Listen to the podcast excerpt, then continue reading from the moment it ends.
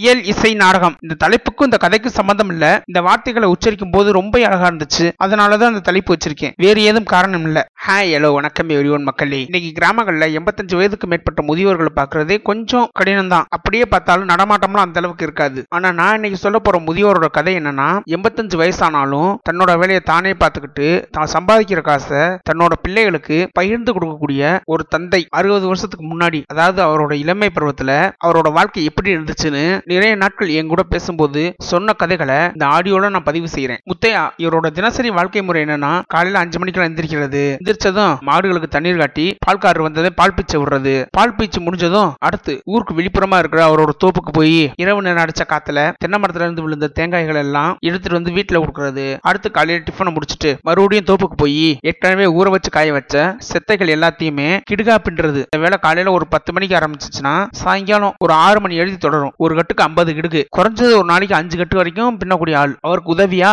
அவரோட மனைவி இருப்பாங்க. இப்படி கிடுகு பின்னி வர காசை தான் தன்னோட செலவு போக அதாவது அவருக்கும் பெருசா செலவுகள் இருக்காது. தன்னோட பிள்ளைகளுக்கு பகிர்ந்து கொடுப்பாரு. இவரோட பிள்ளைகள் மொத்தம் மூணு பேர். ரெண்டு ஆணு ஒரு பொண்ணு. இதுல பெரியவர் வந்து அண்ணன் அவர் வந்து கவர்மெண்ட் ஜாப்ல இருக்காரு. ரெண்டாவது வந்து தங்கச்சி. அவங்க சொந்தமா பலசர கடை வச்சிருக்காங்க. மூணாவதா தம்பி. அவர் சொந்தமா டிரான்ஸ்போர்ட் வச்சிருக்காரு. எல்லாருமே கூட்டு குடும்பமா தான் இருக்காங்க. இவ்வளவு வசதிகள் இருந்தாலும் கை நிறைய சம்பாதிச்சாலும் தன்னோட பிள்ளைகளுக்கு தான் சம்பாதிச்ச காசை பிரிச்சு கொடுக்கறதுல அவருக்கு ஒரு சந்தோஷம். ஆறு மணிக்கு மேல கடத்தெருவுக்கு போனார்னா இரவு ஒரு ஒன்பது மணி வரை கடத்தெருவுல தான் இருப்பாரு. இவரோட நண்பர்கள்னு எடுத்துக்கிட்டா நிறைய பேர் இருந்தாங்க. நிறைய பேர் வயது முதிர்வு காரணமா இறந்துட்டாங்க. இவரோட தோப்புக்கு பக்கத்துல இருக்க தோப்புல தான் நாங்க கபடி விளையாடுவோம். இவரோட தோப்புல இருக்க மோட்டர் கரண்ட் மோட்டர் தண்ணி எப்பயுமே ஓடிக்கிட்டே இருக்கும். அதனால தாக எடுத்தா உடனே வந்து இங்க தண்ணி குடிச்சுக்கலாம். மோட்டர் பக்கத்திலேயே ஒரு கயிறு கட்டில் போட்டு வச்சிருப்பாரு. அதுல படுத்து ரெஸ்ட் எடுத்துக்கலாம். சில நேரம் மேட்ச் விளையாடுறதுக்கு பசங்க வர்றதுக்கு லேட் ஆச்சுன்னா அவர் கூட உட்காந்து பேசிக்கிட்டு இருப்பேன். அப்படி அவர் நிறைய நாட்கள் என் கூட பேசும்போது அவர் என்கிட்ட பகிர்ந்துகிட்ட விஷயங்களை தான் இப்ப நான் உங்களுக்கு சொல்றேன். ஒரு அறுபது வருஷத்துக்கு முன்னாடி அவரோட இளமை பருவத்துல கிராமத்துல இருக்க பெரும்பாலான மக்களுக்கு அவங்களோட வாழ்வாதாரம் விவசாயமும் விவசாயம் சார்ந்த வேலைக்கு போறது. மக்கள் நெல் விவசாயம் தான் பண்ணிருக்காங்க நெல் விவசாயம் ஒரு போகம் நட்டு முடிச்சதுமே அடுத்து உளுந்தம்பருப்பு நடுவாங்க. இல்லையா? வாழை நடுவாங்க. வாழையோட கார்னர்ல கொஞ்சோண்டு ஒரு பத்து கரைக்கு வெத்தலை கொடி போட்டு விடுவாங்க. நடுவில் அகத்தி கம்பு நட்டு எதுக்கு பத்து கரை மட்டும் வெத்தலை கொடி கால் போடுறாங்கன்னா இப்ப இருக்க மாதிரி கரண்ட் மோட்டர்லாம் கிடையாது. வாய்க்கால வர தண்ணியத்தையும் பாய்ச்சி நிப்பாட்டணும். அதிகமா பார்க்க முடியாது. அதனால ஒரு பத்து கரை அவ்வளவுதான் அதிகபட்சம் போடுவாங்க. நெல் விவசாயத்துக்கு உரம்ல அப்படின்னா நெல் நடுறதுக்கு ஒரு மாசத்துக்கு முன்னாடி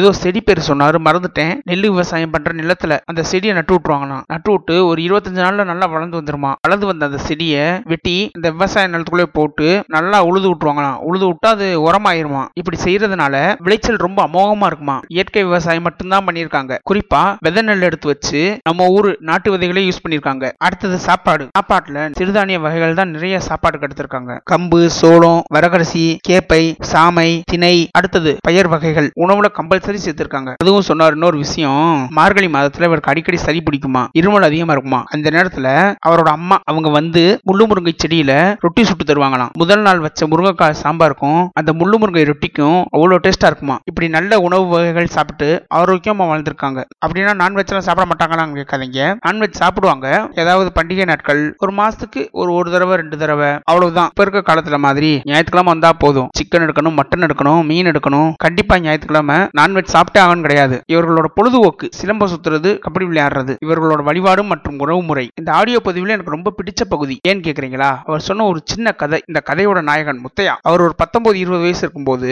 அவர்களோட பங்காளிகளுக்குள்ள ஒரு சண்டை. என்ன சண்டைனா ரெண்டு பேருக்கும் பொதுவா இருக்கக்கூடிய ஒரு இடத்துல கிணறு தோன்றதுல ஒரு பெரிய சண்டை. கைகளை வரைக்கும் போயிடுச்சு இந்த சண்டை கிட்டத்தட்ட ஒரு பத்து மாசம் வரைக்கும் நடந்துருக்கு மாசி மாதம் சிவன்ராத்திரி அன்னைக்கு குலதெய்வ கோயில்ல சாமி கும்பிட போன இடத்துல ரெண்டு குடும்பமும் சமாதானம் ஆயிட்டாங்க கடைசியில என்னன்னா ரெண்டு பேருமே சேர்ந்து கிணறு வெட்டுவோம். ரெண்டு பேருமே விவசாயம் பார்ப்போம். இப்படி ஒரு எண்ணத்துக்கு வந்துட்டாங்க. நீங்க கேட்கலாம் ஏன் இங்கேயே பேசி முடிச்சிருக்கலாமே? எதுக்காக குலதெய்வ கோயில்ல தான் போய் பேசணுமான்னு? அப்படி இல்லைங்க. அந்த இடத்துல நம்ம வீட்டுல இருக்க பெரியவங்க மட்டும் இல்ல மத்த பங்காளி வீட்டு பெரியவங்களும் இருப்பாங்க. அவங்களும் பேசி சமாதானப்படுத்தி விட்டுருவாங்க. எவ்வளவோ சண்டைகளோட தனித்தனியா போனாலும் கடைசியில ஒண்ணு சேர்ந்து வரக்கூடிய இடம் தான் குலதெய்வ கோயில். ஆனா இன்னைக்கு நம்ம பங்காளியிலே யாரு கூட சண்டைனா ஒரு குடும்பத்தார்கள் கோவிலுக்கு போனாங்கன்னா இன்னொரு குடும்பத்தார்கள் என்ன பண்ணுவாங்கன்னா அவன் இருப்பேன் போன சண்டைதே வரும். நம்ம இன்னொரு நான் போய் கும்பிட்டுக்குருவோம். இல்ல நாளைக்கு போய் நம்ம கும்பிட்டுக்குருவோம். இப்படி ஆரம்பிக்கிற விரிசல் கொஞ்சம் கொஞ்சமாக வளர்ந்து வளர்ந்து வளர்ந்து அடுத்து பரம்பரை பகையாகவே மாறிடுது. எனக்கு நல்லா ஞாபகம் இருக்கு. எங்களோட குலதெய்வ கோவிலில் பதினோரு மணிக்கு பூஜைனா பதினோரு மணிக்கு தான் பூஜை நடக்கும். அதுக்கு இடையில யார் தேங்காய் பழம் பூதுகள்லாம் கொண்டு வந்தாலும் அர்ச்சனை பண்ணுறதுக்கு எல்லோருக்கிட்டையும் பொருளை வாங்கிட்டு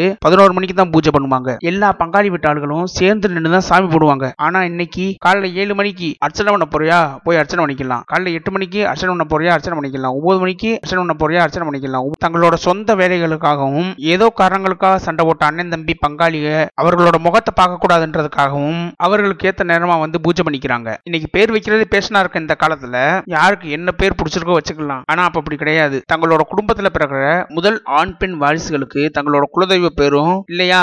ஆண் வாரிசுகளுக்கு அவங்களோட அப்பா பெத்த அப்பாவோட பேரு அவங்களோட ஐயாவோட பேரை வைக்கிறது பாரம்பரியமா இருந்துச்சு. சிலர் என்ன பண்ணுவாங்கன்னா பெரியவங்களோட பேரை பிள்ளைகளுக்கு வச்சாலும் நான் எப்படி அவனை வாடா போடான்னு கூப்பிட்டு கொஞ்சிறது இப்படியும் சிலர் கேள்வி வைப்பாங்க அதுக்கு என்ன பண்ணுவாங்கன்னா அவங்களோட ஐயா பேர் பாண்டினா ஒன்னு வீரபாண்டின்னு வைப்பாங்க. இல்லைன்னா சின்ன பாண்டின்னு வைப்பாங்க. அவங்களோட ஐயா பேரை வச்ச மாதிரியும் ஆச்சு. பிள்ளைய பேர் சொல்லி கூப்பிட்டு கொஞ்சம் மாதிரியும் ஆச்சு. இப்போ நான் உங்ககிட்ட சில விஷயங்கள் பகிர்ந்துக்கிறேன்னு ஆசைப்படுறேன். இந்த ஆடியோ பதிவு கேட்டுக்கிட்டு இருக்கவங்க நிறைய பேர் வெளிநாட்டில் இருப்பாங்க. சிலர் வெளியூர்ல இருப்பாங்க. நீங்க ஒரு இடத்துல வேலையின் காரணமா போய் அங்க தங்குறீங்க. தங்குற இடத்துல பக்கத்துல இருக்கவங்களோட பேசி பழகி நட்பாகி அடுத்து சின்ன சின்ன உறவு முறைகள் மாமே மச்சான் அக்கா தம்பி இப்படி உறவு முறை போட்டு கூப்பிடுற அளவுக்கு பழகி இருப்பீங்க. நீங்க பழகிக்கிட்டு இருக்கவங்களோட வீட்லயோ இல்ல அந்த தெருவுலயோ ஏதாவது விசேஷங்கள் நடக்கலாம். அந்த இடத்துக்கு நீங்களும் போயிருப்பீங்க. உங்களுக்கு அந்த இடத்துல மரியாதை ஒரு துளி கூட குறைவில்லாம இருக்கும். நீங்க குடும்பத்தோட தான் போயிருப்பீங்க. ஆனாலும் சுத்தி இருக்க வீட்டுக்காரங்களும் அவங்களோட சொந்தக்காரங்களோட பார்க்கும்போது நீங்க தனியா இருக்கிற மாதிரி ஃபீல் பண்ணீங்கன்னா உங்களோட ஊரு உறவு எல்லாத்தையும் விட்டுட்டு ஏதோ ஒரு பொய்யான வாழ்க்கை வாழ்ந்துகிட்டு இருக்கீங்கன்னு அர்த்தம். நான் இப்ப சொன்ன விஷயத்த உண்மையிலேயே நீங்க ஃபீல் பண்றீங்கன்னா